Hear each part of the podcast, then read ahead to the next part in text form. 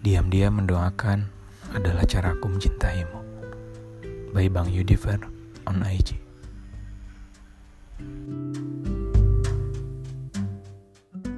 Bayangin deh, seseorang yang kamu cintai begitu dalam, ternyata dia juga mencintaimu dalam diam.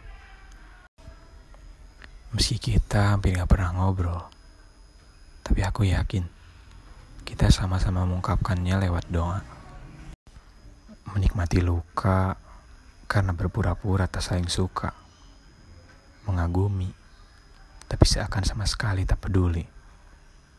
Padahal dalam hati punya perhatian yang lebih.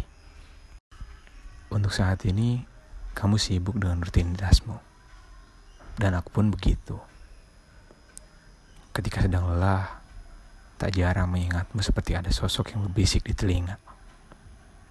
Semangat ya kerjanya biar bisa cepat bersama.